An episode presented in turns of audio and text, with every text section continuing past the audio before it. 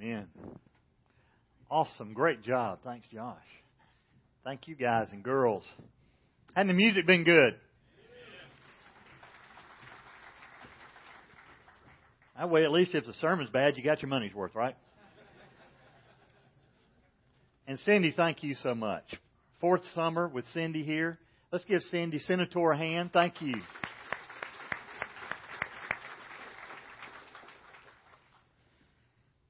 You ever hang out with people that it seems like all they ever have is bad news?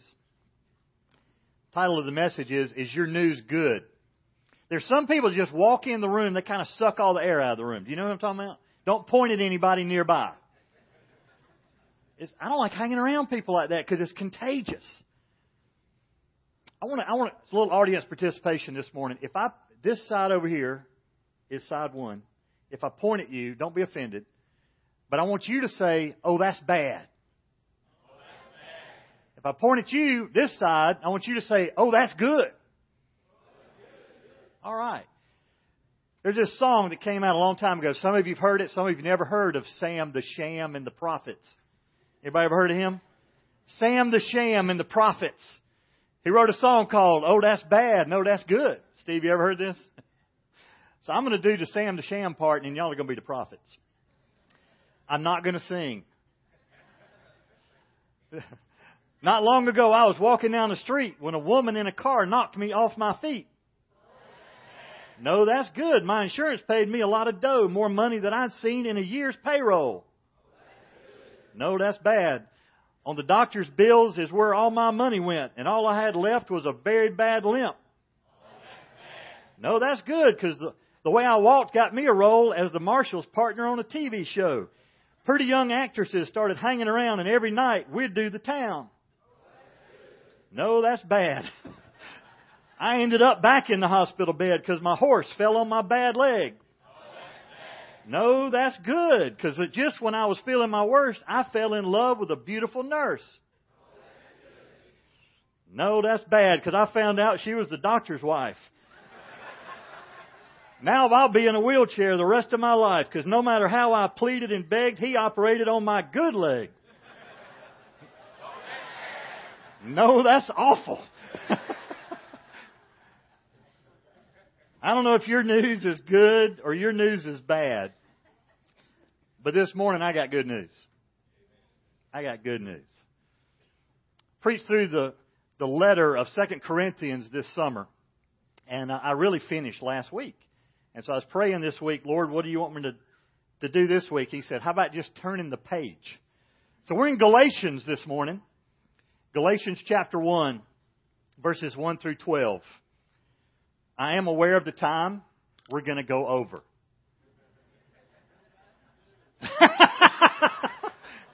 Who said that? Mark, was that you? That's good. I like that. And this side over here going, no, that's bad. You know, here's the good news. We start at 10 o'clock, you know. Lunch it until 12 anyway. I'll have you out by then. Actually, we have a trustee meeting after this, and so I got to get you out on time. Let me just read the first 12 verses of Galatians. We're going to focus on verses 3 through 12, but to give you the context, let me start in verse 1. Paul, an apostle. Then in parentheses, he says, Not sent from men, nor through the agency of man, but through Jesus Christ and God the Father who raised him from the dead. And all the brethren who are with me, to the churches of Galatia, grace to you and peace from God our Father and the Lord Jesus Christ, who gave himself for our sins so that he might rescue us from the present evil age, according to the will of our God and Father, to whom be the glory forevermore. Amen. I am amazed that you are so quickly deserting him who called you by the grace of Christ for a different gospel, which is really not another, only there are some who are disturbing you and want to distort the gospel of Christ. But even if we or an angel from heaven should preach to you a gospel contrary to what we have preached to you, he is to be accursed. As we have said before, so I say again now if any man is preaching to you a gospel contrary to what you have received, he is to be accursed. For am I now seeking the favor of men or of God? Or am I striving to please men? If I were still trying to please men, I would not be a bondservant of Christ. For I would have you know, brethren, that the gospel which was preached by me is not according to man. For I neither received it from man, nor was I taught it, but I received it through a revelation of Jesus Christ. First thing I want you to see is the gospel explained. And it's interesting to start off with the first verse and for Paul to have to explain to the people he's writing to, you didn't call me. I wasn't called by man. And later on, he said, I wasn't even taught by man. I was called by God. In fact, just to set the record straight, what was Paul doing when he was called by God? His name was Saul, and he was on his way persecuting Christians. So if anybody wanted to say, Paul, we don't like your preaching, he could say, it wasn't my idea. I was just like you. I was out persecuting Christians, dragging them back to Jerusalem, imprisoning some of them, and at least one of them we know was put to death, Stephen. The Bible says Paul was in hearty agreement with Stephen being put to death. And then he gets to the focus, y'all grace and peace.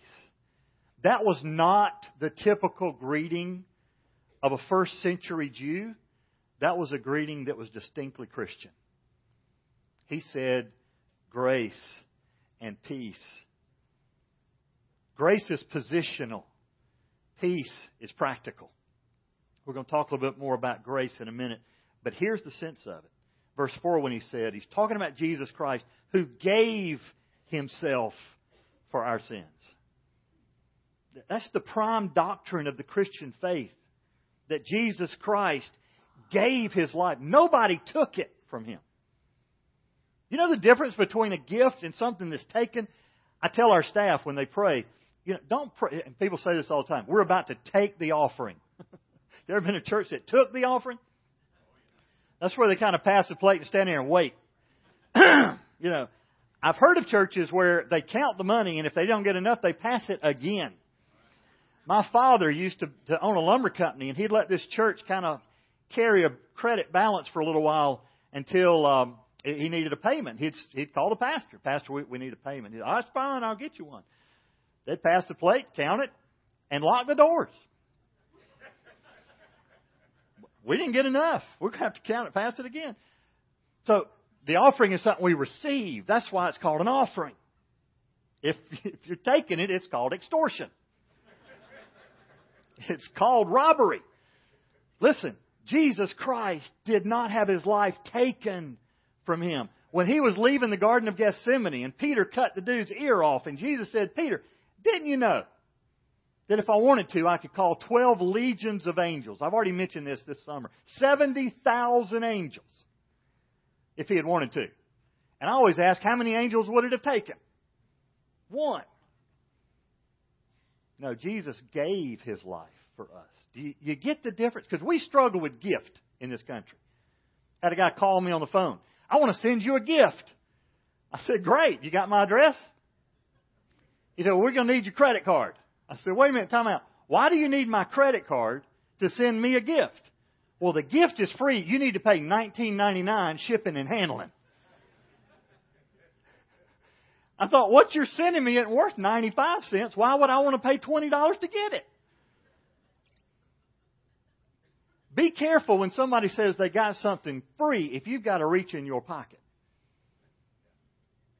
When Jesus Christ died on the cross, folks, He gave Himself. And so when Paul says grace to you, He's praying a blessing upon them because, folks, if you didn't come to Christ through grace, you hadn't gotten there yet. What's the opposite of grace? Work. Any recovering legalist in the audience? I kind of I grew up in a church that preached grace but practiced legalism. And it really was. You were measured based on what you were doing. Folks, here's the problem. I could never do enough. That's why we need grace. So when Paul says, Grace to you and peace from our God and Father from our God, the, our Father, and the Lord Jesus Christ. He's talking about Jesus, the one who gave himself for our sin. In fact, 1 Timothy 2 6, same author, Paul, writing to Timothy, said, Jesus, who gave himself as a ransom for all, the testimony given at the proper time. That's the Jesus he's talking about. And why did he give himself? For our sins. Folks, that's why Jesus had to die on the cross. Because I was a sinner. You're a sinner. Jesus Christ died on the cross in our place. Who deserved to be there? Me and you. Jesus Christ gave himself for our sins so that. I love this. When you see so that in Scripture, you just need to stop for a minute and realize what he just said. He's about to explain why that happened. Jesus Christ died on the cross in my place so that he might rescue us from this present age. Jesus Christ came on a search and rescue mission. The word rescue means to tear out, to select, or to pluck out of danger. In fact, Acts chapter 26, same author, Paul, this was said to Paul in Acts 26, verse 17. And I'll read verse 17, uh, 16 and 17. But Get up and stand on your feet for the purpose I have appeared to you to appoint you to a minister and a witness, not only to the things which you have seen, but also to the things in which I will appear to you. Verse 17. Rescuing you from the Jewish people and from the Gentiles to whom I'm sending you. That was God speaking to Paul. He was rescued. He was plucked out of danger from this present evil age. Now here's the interesting thing. What did Jesus pray for his disciples? He said, Father, I pray not that you take them from the world, but that you would keep them from the world. Don't take them out of the world, but keep them from the world. So here's the deal. God rescues us from the influence, the dominion of this present evil age. Now, this was written 2,000 years ago by the Apostle Paul. Folks, we're living in that kind of age today. When you trust Christ as your Lord and Savior, you need to recognize you are plucked out of the dominion of this world. You're not under this anymore. Now, God leaves you here. Why? Because He's got a plan for you. He's got a purpose for your life. And it's not to be a pew potato. It's to do what He called you. Somebody got that over there. Somebody asked me one day when I said pew potato, because I've used that line before. The regulars know it. They said, Did you say perpetrator? I said, No. I said pew potato, pew potato, but perpetrator kind of works. That's a new word. Perpetrator. Y'all know what a couch potato is, right? Women, that's your husband sitting on the couch with a remote control. Teenagers, that's your mom or dad. Typically, it's your dad. And if he loses the remote control, he goes crazy. Why? Because it controls his brain. If you ever see your dad lay the remote control down and go to the refrigerator and just stand there with the refrigerator door open, you know why he's doing that? He don't remember what he got up for. In fact, he probably had tried to get you to get whatever it is he wanted and you ignored him. Help a brother out. Next time your dad says, hey honey, son, get me something, just do us all a favor. Say, dad, you just stay there with that remote control and I'll get whatever it is you want. And then bring him whatever you want to bring him because he doesn't remember what he asked you for. But you have been rescued Listen, if you're a child of God, let that sink in a minute. You are rescued.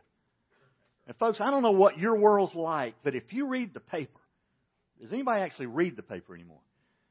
If you look at the paper online, if you listen to the news, if you watch the news, if you keep up with what's going on around us, it's good news to know that we have been rescued from this age, isn't it? This isn't my home. This is not where I'm going to spend eternity. We have been rescued. And it's because of God's grace, and it's because next of His will. Paul says we have been rescued from this present age according to the will of our God and Father. It was His will. You remember the prayer Jesus prayed in the garden? Luke 22, 42. Luke spent, uh, Jesus spent hours in the garden agonizing over the cross that was coming. And here's what he prayed Father, if you are willing, the word willing means choice. Father, if this is your choice, to remove this cup from me. Yet not my will, but yours be done. Jesus knew when he stood up from that prayer what God's will was. He knew it beforehand. But, folks, I don't think we catch a sense of the agony that was already on Jesus at that moment. Bottom line, God, if there's any other way to save mankind. And, folks, the reason that is important is because what we're going to get to in a minute, there's people back in that day and there's people in our day says, there's another way. I just got to tell you, if there was another way, Jesus didn't have to go through what he went through. There is no other way. And it was God's will for Jesus Christ to be brutally crucified on a cross in your place. That's the message of grace. Grace is getting something you don't deserve. And then in verse 5, just closing out the section, to whom be glory forevermore. Amen. Let him have all the praise. That's where it belongs. Well, that's the gospel explained. Then Paul takes a couple of verses to explain the gospel corrupted. He, he really had hoped for better things. Paul had been among these people. He had seen them, seen them come to faith in Christ, as Paul typically did. He would establish a church, but he cared about what happened to them. And the word that was getting back to his ears was, there's some trouble. Now, I just finished preaching through 2 Corinthians. The primary problem in 2 Corinthians is there were false teachers who had one motive money. In Galatia, there were Judaizers who had one motive tradition. And so Paul says, I am amazed. That's not a real strong word. Paul could have had a little bit more smoke coming out of his ears on this one. But he literally, uh, Paul's saying, my mouth is dropped open. I don't get it. I don't understand how you could experience the grace of God and quickly turn away from that. Best illustration for this I read in a book, and frankly, I can't remember the name of the author. I don't remember what book it was in. But it was a story of a cafeteria owner who owned a cafeteria. You've all been to the cafeteria. We call it Canes and Walkers here. K and W.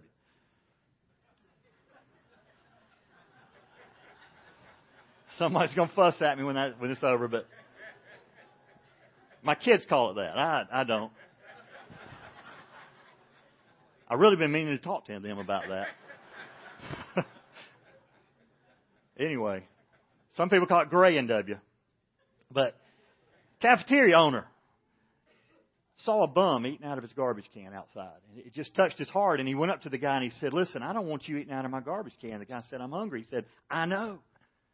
He said, Come in my restaurant.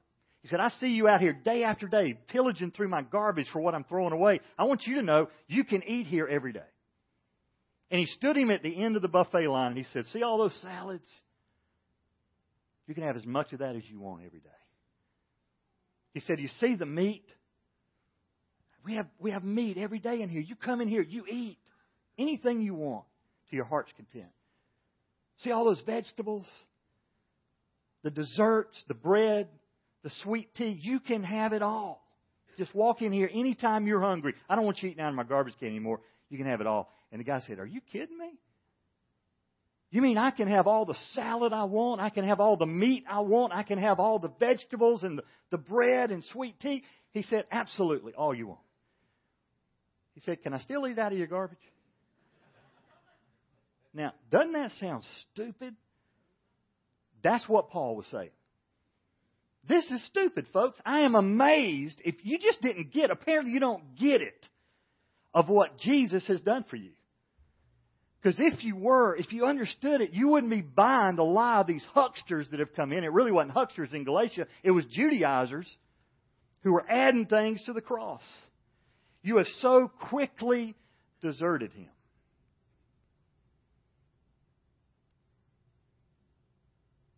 It had been less than three years since Paul had preached the gospel there. Depending on what scholar you listen to, it, may, it was a matter of a few months, maybe up to as many as three years. And Paul said, seriously, is it, is it, did you just not understand? it was almost like they were picking up sides of a team. Have you ever been standing there when they're picking up sides for baseball, basketball, or something? You're like, I'll take him, I'll take. And you finally get picked, and you realize we're going to lose. Can I change teams? It's kind of what the people at the church in Galatia were doing. And Paul said, I'm amazed at that. I'm dumbfounded. I'm astounded. I'm marveling. I'm bewildered that you're so quickly deserting the one who has called you by the grace of Christ. In fact, John 6:44 said no one can come to the Father unless he's called, unless he's drawn. So for them to recognize God has drawn me to himself, I've trusted him as my Lord and Savior. They were believers. But they were waffling in their faith and listening to these folks who were saying things to them like, well, listen, all right, it's well and good that you've trusted Christ. They didn't deny Christ. Here's the danger. They didn't deny Christ. They just wanted to add some stuff to it.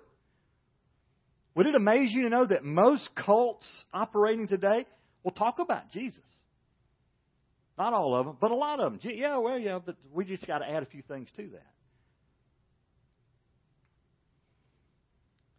I'm amazed that you're so quickly deserting him who called you for a different gospel.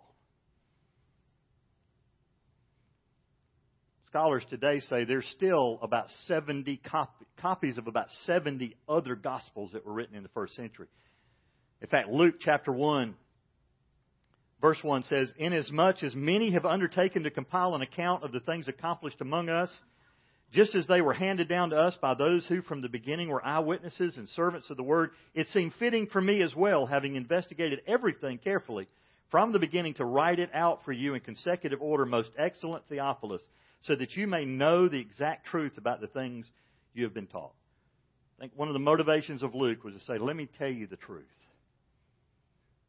Because there's a lot of stories out there. And Paul says it's really not another gospel. What does the word gospel mean? It means good news. So if somebody's taking the good news and distorting it, it's not good news anymore. The good news is God's grace. What were they saying? Well, you got to add some things. You need to be circumcised, men. You need to follow some of the traditions, some of the laws. There's some ceremony you're ignoring. The Apostle Paul, listen, he used to be a part of all that. In fact, he says in another letter, hey, I was a Hebrew among Hebrews. I did all those things. And now I look at it, and it's like trash. Because it will keep you from the grace of God. Everybody look at me. Listen. If you're trying to add work to your salvation, it will keep you from grace. There's some disturbing you. Literally, they're taking you and shaking you. They're stirring, they're agitating you. Ignore them.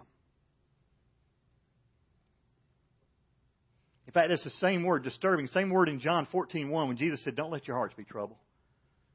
Jesus was about to leave his disciples, and they were kind of clueless about what was going to happen next. He said, Don't let your heart be troubled. Yeah, I'm going away, but I'm going to come back. I'm preparing a place for you. Don't let your heart get agitated, troubled, stirred up. There are people who want to distort the gospel. The word literally means corrupt. And it's really more dangerous than those that openly deny Christ. We, we won't listen to people that openly deny Christ. But there are Christians today who will listen to people on the radio, watch people on television that are distorting the gospel. How can you tell the difference? If what they're saying doesn't square with the Word of God, then don't buy it. It's a lie. It's heresy. And it's dangerous because they're using the name of Jesus. I walk into churches and see these people's books in libraries, and I think, have you read these books? I'd rather you didn't, but why have you even got them in here? They're dangerous because they've missed the point. It really is all about Jesus. And we worship Him not for us, but because He's worthy to be worshiped. Paul in, in Philippians 3 says, For many walk, verse 18, for many walk of whom I've often told you and now tell you, even weeping, they are enemies of the cross. Folks, that's why it's so important to sit under faithful preaching regularly. That's why it's so important to read the Bible yourself, to know what it says. Listen, a, a person who's walking with Christ is studying His Word. When error comes along, the antenna goes up immediately because you know that's not right. And understand something it's only going to get worse. I'm just preparing you. Before Jesus returns, it may be in your generation, it'll get worse. There'll be people trying to lead people astray with a corrupt gospel. And you say, Pastor, why are you preaching this with such enthusiasm or passion? It's because that's what shepherds are called to do. Shepherds are to guard the flock. And it concerns me if there's wolves in sheep clothing trying to sneak in. So be careful. So it doesn't get any plainer than this, and I'll close real quickly. Verses 8 through 12, Paul says, Listen, if anybody, if we or an angel from heaven come and preach a gospel contrary, he is to be accursed. It doesn't get any plainer than that. Paul is trying to overstate the point to some extent because he knows he's not going to preach it. But just to make the point to say, if you hear somebody preaching a, a contrary gospel, let them be accursed. It's the word anathema. It means kicked out of church. Let them be excommunicated. Don't have anything to do with them. And then he says, as I've said before, so I say again. And he says the exact same thing. And if you're thinking, when did he say that before? He said it in verse 8. But apparently he had said it when he was there. Paul had warned them already. Just listen. You've received the gospel. You've understood the grace of God. But you need to understand something.